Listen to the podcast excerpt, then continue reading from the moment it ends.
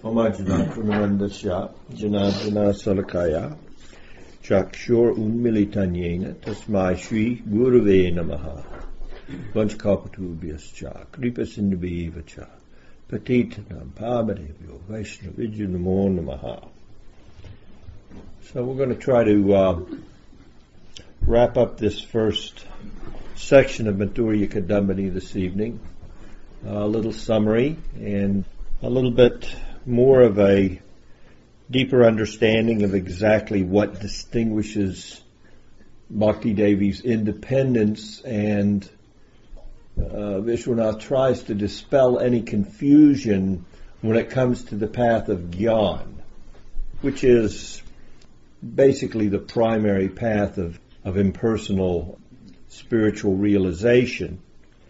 There's some subtle points here to be understood regarding the nature of Bhakti's independence. I think we've kind of covered exactly what that independence constitutes. It's uh, causeless mercy. It's uh, the Supreme Lord's Kripa Shakti, and uh, he doesn't himself bestow that Kripa Shakti. He, he, out of deference and in glorification of his devotees, he's allow, he allows them to be the to give the the, the tiding of bhakti to uh, the jiva soul. He's completely independent, and bhakti's completely independent. But this is a uh, unique feature of the nature of bhakti. A couple reasons for the Supreme Lord allowing that good fortune to flow through his devotees is, of course, to to glorify his devotees in the world, to distinguish them as uh, uh, exceptional, extraordinary, head and shoulders above all the rest, so to speak. Also, in order that he is not criticized for being partial, uh, showing favor to one and not favoring another. He remains completely independent of the of this bestowal of bhakti, up to the point that his devotee recognizes someone as a qualified recipient. recipient. Well, not really qualified because there's no material qualification one can do.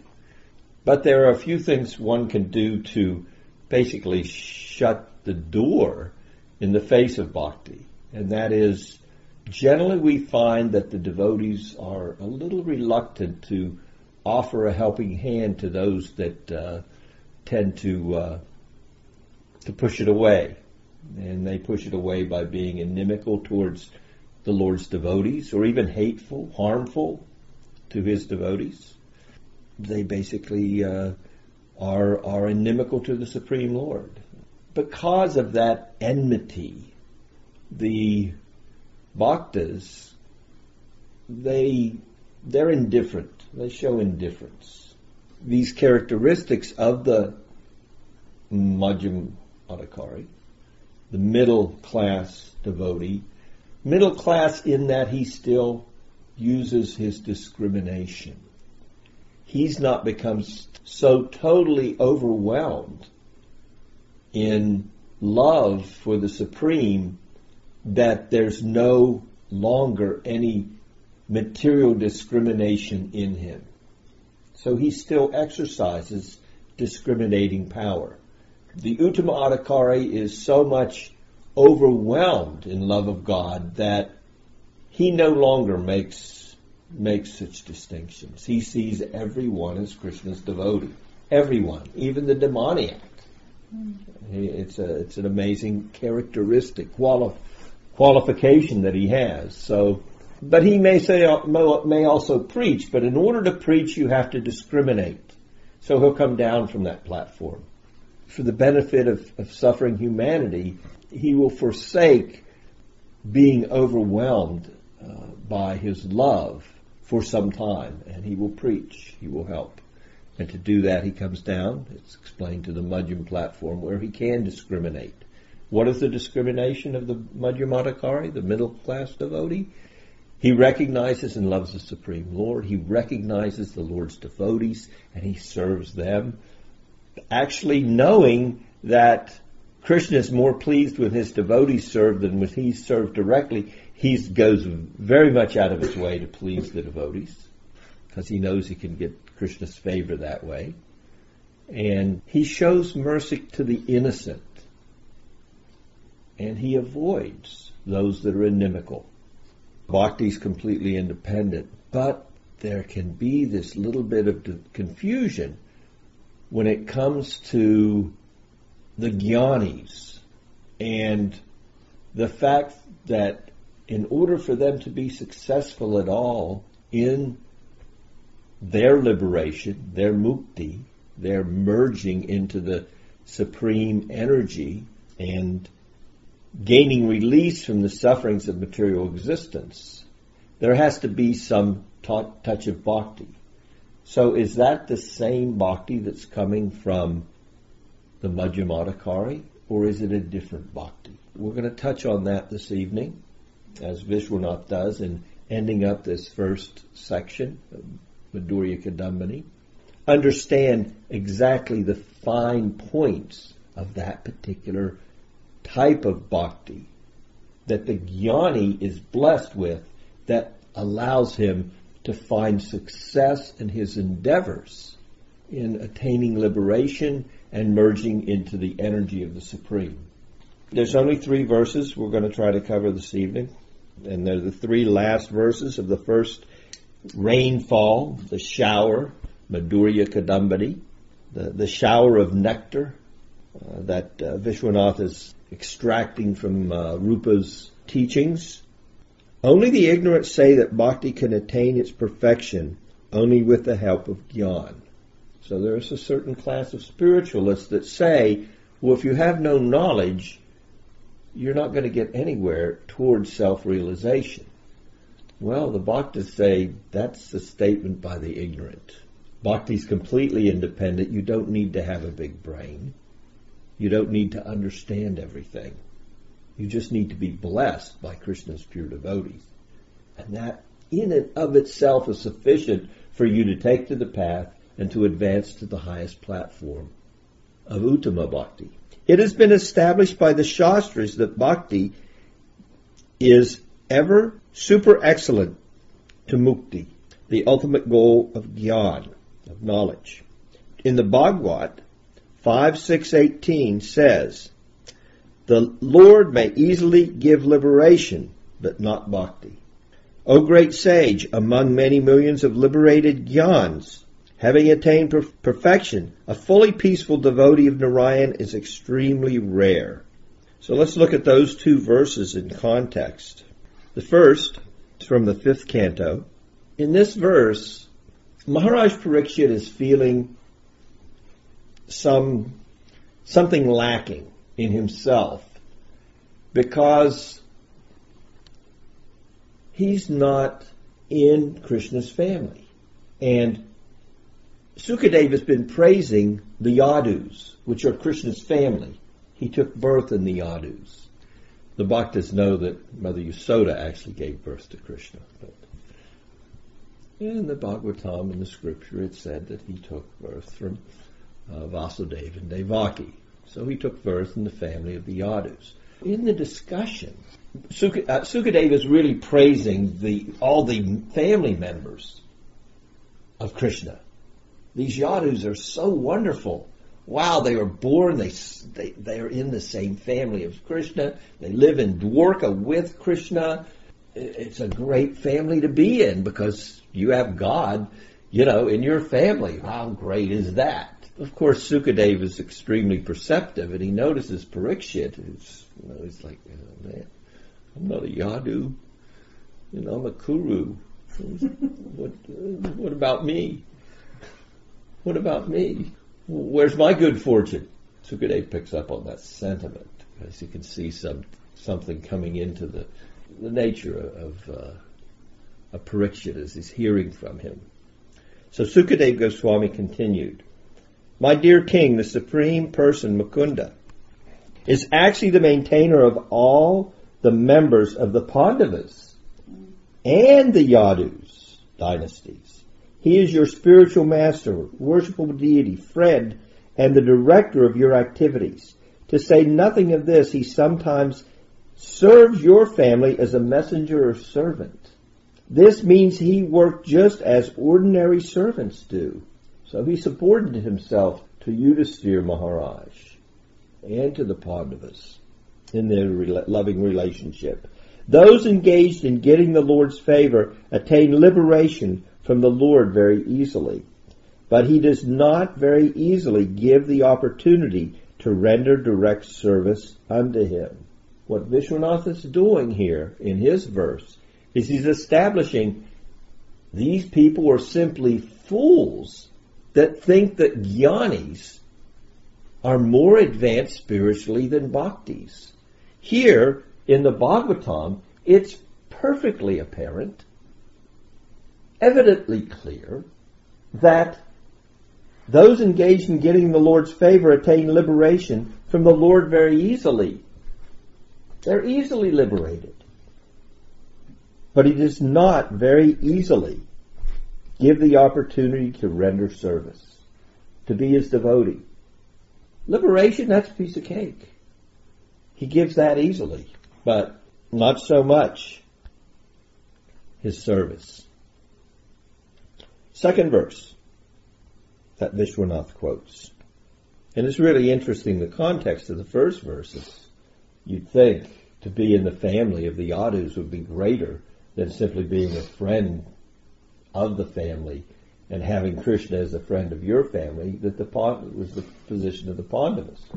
But Sukadev Goswami is saying, oh really? Just look. Krishna is so much in love with your, you guys that he becomes your servant. He's just a member of the, the Yadu family. To you, he, he goes out of his way to show his love for you. Second verse is a very famous verse.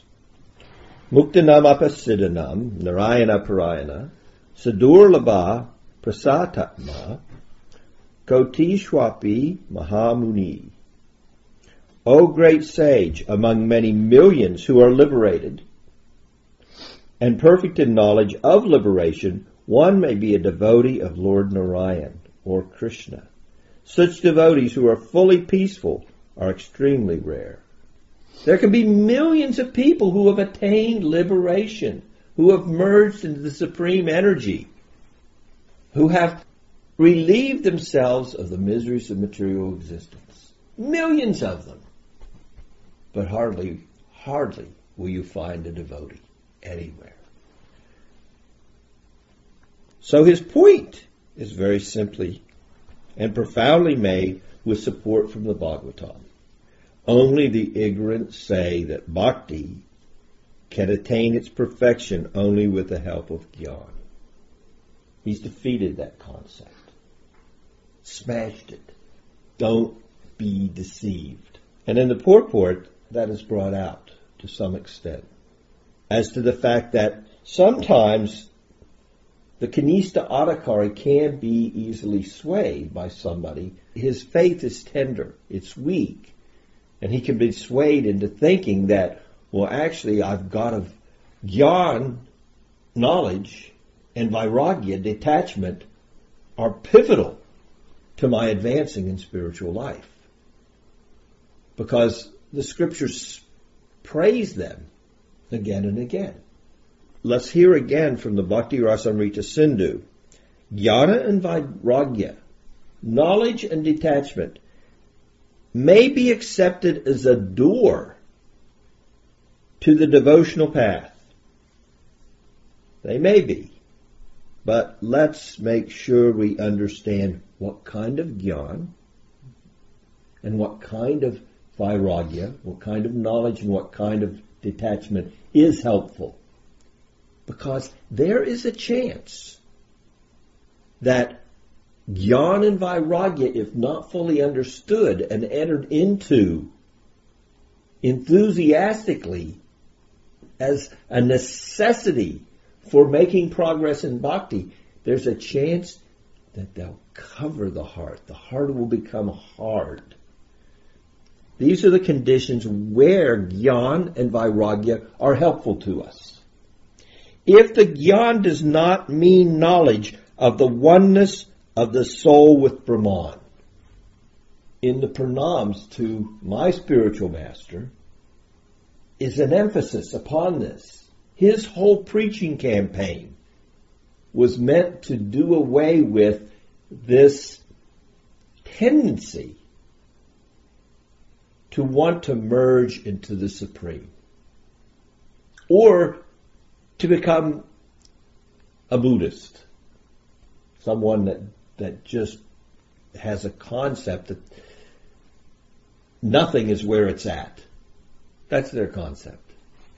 If you if you can get away from everything and get to nothing, that's nirvana. You'll be a happy camper then. Nothing's going to bother you if there's nothing there. Right? So let's get there to nothingness and sunyavad. Nirvashesha sunyavadi paschatya desetarane. Srila Prabhupada, His Divine Grace A.C. Bhaktivedanta Swami, Srila Prabhupada, in coming from the Western world very much stressed and pounded on the heads of these two great misconceptions that can stifle one's true devotional and spiritual life. If Gyan leads to a conception of Nirvashesh Brahman, that the ultimate spiritual energy is without qualities, that is going to make your heart hard and you're going to have a hard time progressing in bhakti. Your sadhana will be very difficult. And the renunciation is not dry or unfavorable to bhakti.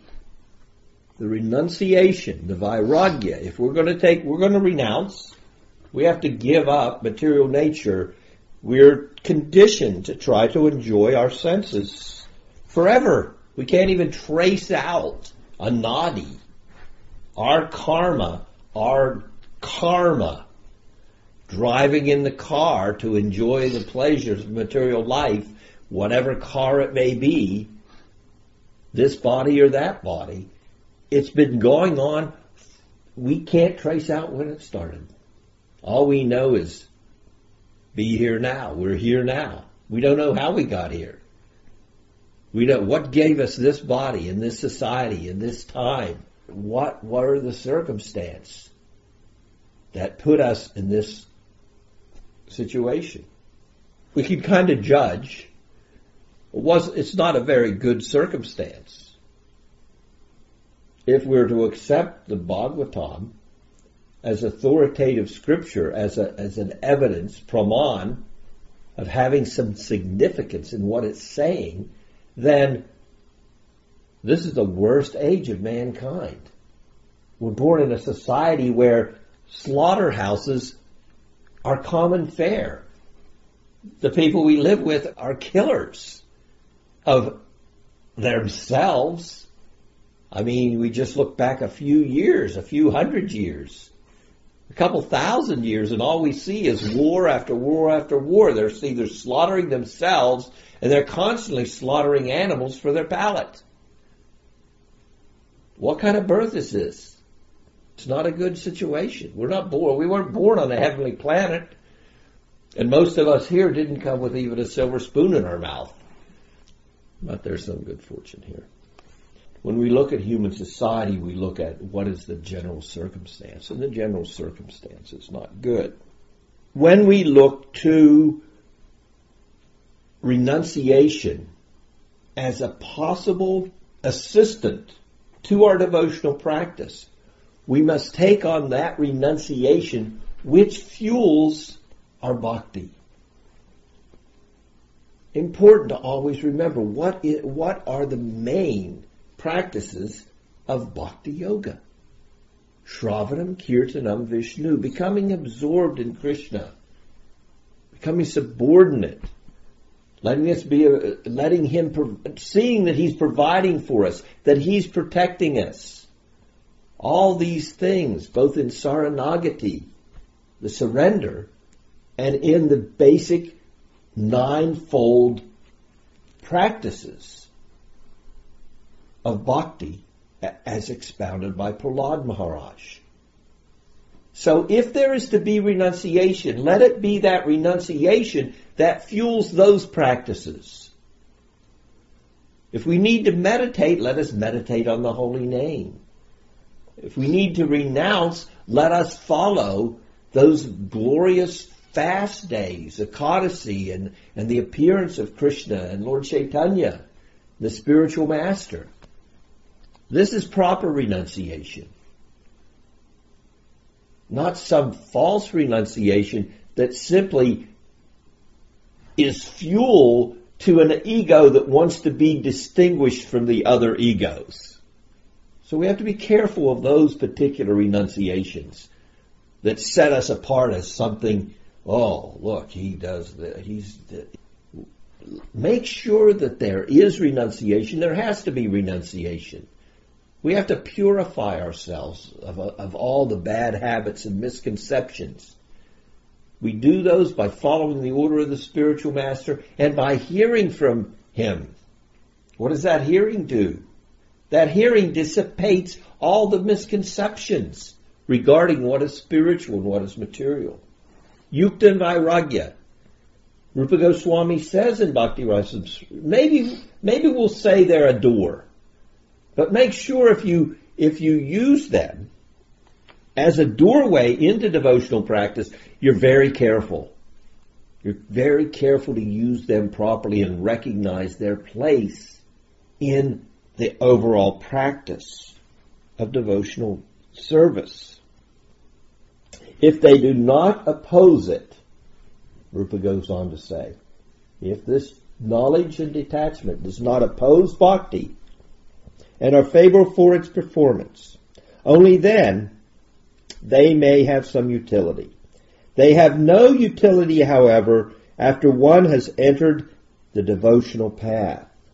Once we come to the platform of the advanced platforms of, of Nista, we're getting, the anarthas are falling away.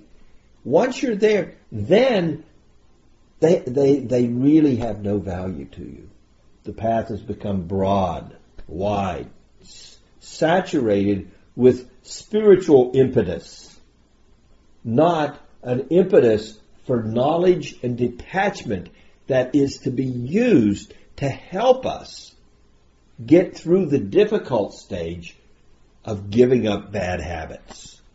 So we have to do things to situate ourselves properly. Truthfulness, cleanliness, austerity, and mercy.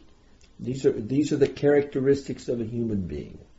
We want to practice and have that knowledge and the detachment that leads to at least a human interaction so that we can serve the spiritual master and the devotees nicely in a dignified way.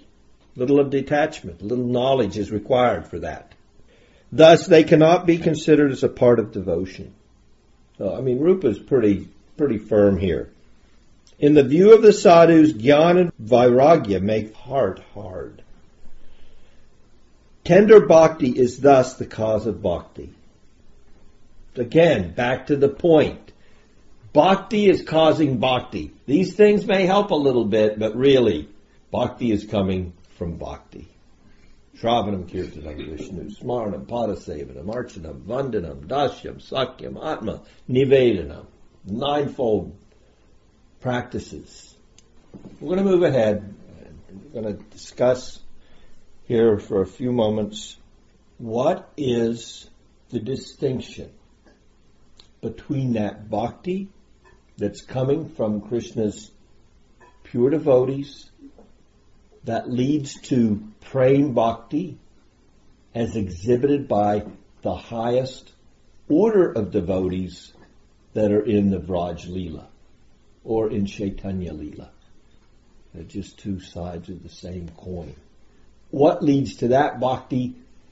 We're pretty, we're pretty close on that. We know what that is. That is hearing from the lips of Krishna's pure devotee, someone that's already there.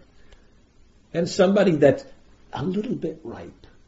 Like a mango. Even the new devotee is a mango. He's been blessed by Krishna's pure devotee. He's been accepted into the fold. He's been given nama and, and later a mantra. So even though he's still not very ripe, a little green, maybe carrying a little or a lot of baggage, still he's a devotee. And as he begins to ripen, then what is coming from him is becomes sweeter and sweeter. The point when we come in contact with those advanced devotees, there's nothing but sweetness. They simply open their mouths and it's a flood of sweetness. We may not even know what the words are, but it's like, wow, that's nice. that's really nice. I don't know what he's saying, but boy, it's really nice. So that's bhakti. So bhakti's coming from there. What about that bhakti that assists jnana? Is that the same bhakti? Because the scriptures say it's bhakti. Vishwanath, in this next to the last verse of the first section of Madhurya Kadambini, he qualifies that particular bhakti so that we can understand what is it. What is its distinguishing characteristic? What's bhakti have to do with it? Is it that same bhakti that we strive for, that praying bhakti, which leads us to serving the Ragatmikas in some way? Das, das, das, das, anudas. As removed as we may be, our service through our spiritual master, through the sadhus, through the association of devotees, is intended to serve Krishna's most intimate associates in some way, shape, or form. Somehow. So what about this little bit of bhakti to make Gyan successful? We went over before what is that Gyan that cannot become successful because of not taking on any bhakti, taking on a bhakti which has a misconception regarding the Supreme, or the proper way of taking on bhakti, or that unique situation where someone who is jivan mukta, he's liberated in material life, hears from Krishna's devotee and basically says, the hell with this gyan. Who would want to merge? The real nectar is in service, in love. Vishwanath gives this verse. During Vamana avatar, the Lord himself accepted the form of Upendra, the younger brother of Indra, and protected Indra by all means. The wise have realized it is the Lord's supreme mercy rather than his inferiority. He didn't become the uh, younger brother of Indra because he's inferior to Indra, that would be a foolish notion. So some people who have intelligence know that, that's just not it. There has to be another motive for Krishna to subordinate himself to Indra, the king of heaven, and do his bidding. Because that's basically what he did. Indra had, had lost his, his kingdom. The, the heavenly planets had fallen to the sway of uh, Bali Maharaj, king of the demons, had taken over. And Indra, Indra needed help. He wanted it back. I want my position back. I want my throne. I want my throne. And he goes and he he appeals to the Supreme, and the Supreme comes as his younger brother, uh, as Vamanadev, his younger brother, and he says, "Okay, I can help you with that." Does that mean God became less than Indra? No. No. It's an extreme extension of His mercy. The wise have realized it as the Lord's supreme mercy rather than His inferiority. Because he has, he's got, he does has no inferiority. Let's just get that out of the way. Similarly, Shastras established Gyan as a supreme path. Those Shastras, those religious writings of the sages that say that Gyan is the ultimate. Liberation, mukti is the ultimate. We boo-hoo it a little bit. We, actually, we have no interest in it. If we can get to the plane of, of steadiness, nista, where our humility takes over our, our complete existence, then we can throw away material life. And in throwing away material life, the bhakti is so immersed in tasting spiritual love in a reciprocal relationship with the Supreme. It's just budding. Just in that budding stage, he throws liberation away. Najanam najanam nasundarim. Similarly, Shastra's establishing Jnana as the supreme path describe bhakti as a part of Gyan. So there's Shastras that say, well, bhakti's just, it's a limb of Gyan. We just do it because it's good to think of, of a personal conception of, of the Supreme. It'll help us become liberated. The wise, however, know that Bhakti Devi, who is most independent, nourishes Gyan by mercifully accept, accepting the sattva gun, mode of goodness, and becoming a part of Gyan. Just as Krishna subordinates himself to Indra. Bhakti, we know Krishna is not subordinate to Indra, but still it appears he subordinated himself in order to help Indra out. Similarly, when we have those those scriptures that say that bhakti is a part of gyan and, and, a limb of gyan, that, that gyan is the true method for attaining self-realization, and your self-realization is to merge into the Brahman, that is the ultimate goal. So bhakti, it's like an anga. It's like a part of gyan. Understand this analogy and dismiss this misconception. What comes out here is that particular bhakti that looks like an aspect of gyan. What's the jnani have to do? in order to attain his goal, he has to perform good works in the mode of goodness to the point of what? No more material desire, right? He has to be free. His heart has to be completely cleansed of material aspiration entirely. If there is a speck left, he'll fall down. But bhakti is so merciful, it's like, if I don't help them, they'll never get there. There has to be a little bit. So let me pretend like I am in sattva purified goodness. Let this be my disguise so that I can help these guys. They're trying so hard to become liberated in the Lord's energy. Let me assist them in some way. So that bhakti, that assists them through the appearance of being, a manifestation of sattva gun, the mode of goodness. That bhakti, that's a merciful dispensation of bhakti. Vishwanath's bringing that out. Similarly, the internal energy of the Lord, Bhakti Devi, also has a merciful nature. Only with the help of bhakti can one attain the realization of non-personal or, pers- or the personal form of the Lord. If you want to become with one with the energy of the Lord, his glowing effulgence, Sayuja, Brahman realization, merging into Brahman, or you want to become one with the personality and his perfection as Paramatma, fully controlling everything. The yogi, he wants all yoga siddhis. Wants to, he wants the Lord's energy. Both these things require a blessing from bhakti.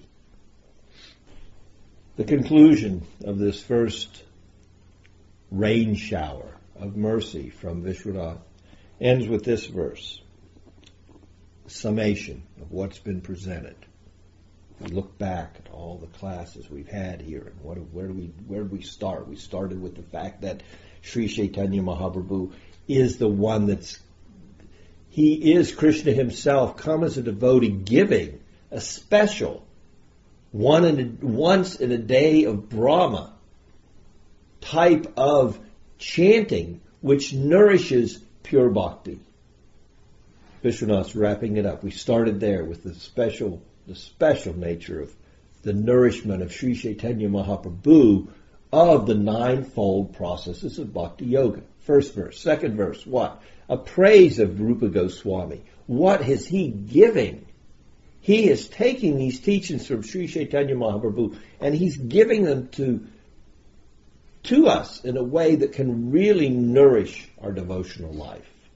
And then systematically Vishwanath went through understanding that bhakti is what? It's first fully independent, like Krishna. It's bestowed by Krishna's devotees.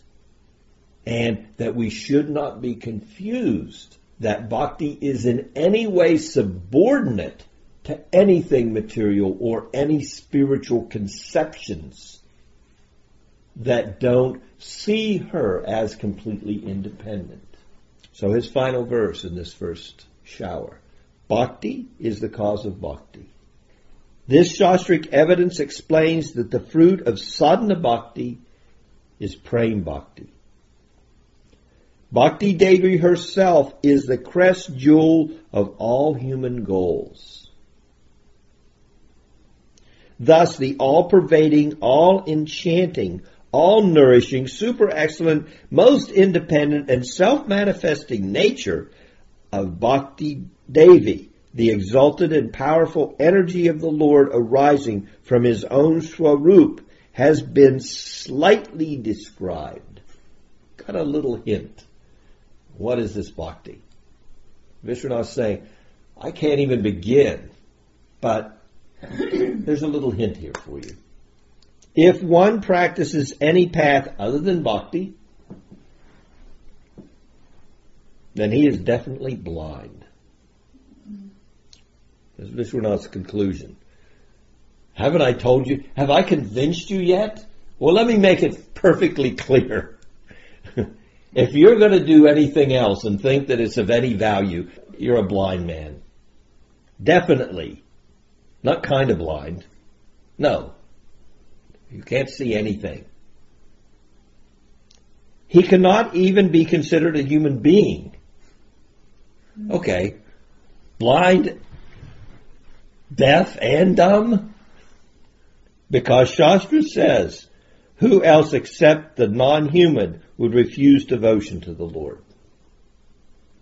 There's one verse from the Bhagavatam that kind of brings out the fact that you're not even a human being if you don't worship the Supreme.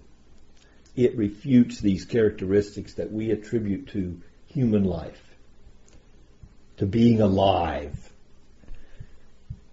Do the trees not live? This is a verse. Do the bellows of the blacksmith not breathe? Do the animals all around us not eat and discharge semen? So we're thinking these are human things that we're alive, that we can breathe, that we can eat, sleep, mate, defend. No, the animals do all these things. Those who never listen to the names of the Lord the elder brother of Gada, are like animals and are praised by men who are like hogs, dogs, camels, and asses. so it's a very interesting. the Bhagavatam right there. Okay, you think this is human life? Yeah. You and the other people who are like hogs, dogs, camels, and asses tribute these characteristics as being the symptoms of a human being. Saintly people, the sadhus, especially the devotees, they just oh, wake up, get a life. You're just an animal. If you're not worshiping Krishna, if you're not taking advantage of this sweet nectar of Madhurya Kadambini, you're just fool number one. So that is the conclusion of the uh, the first shower of nectar.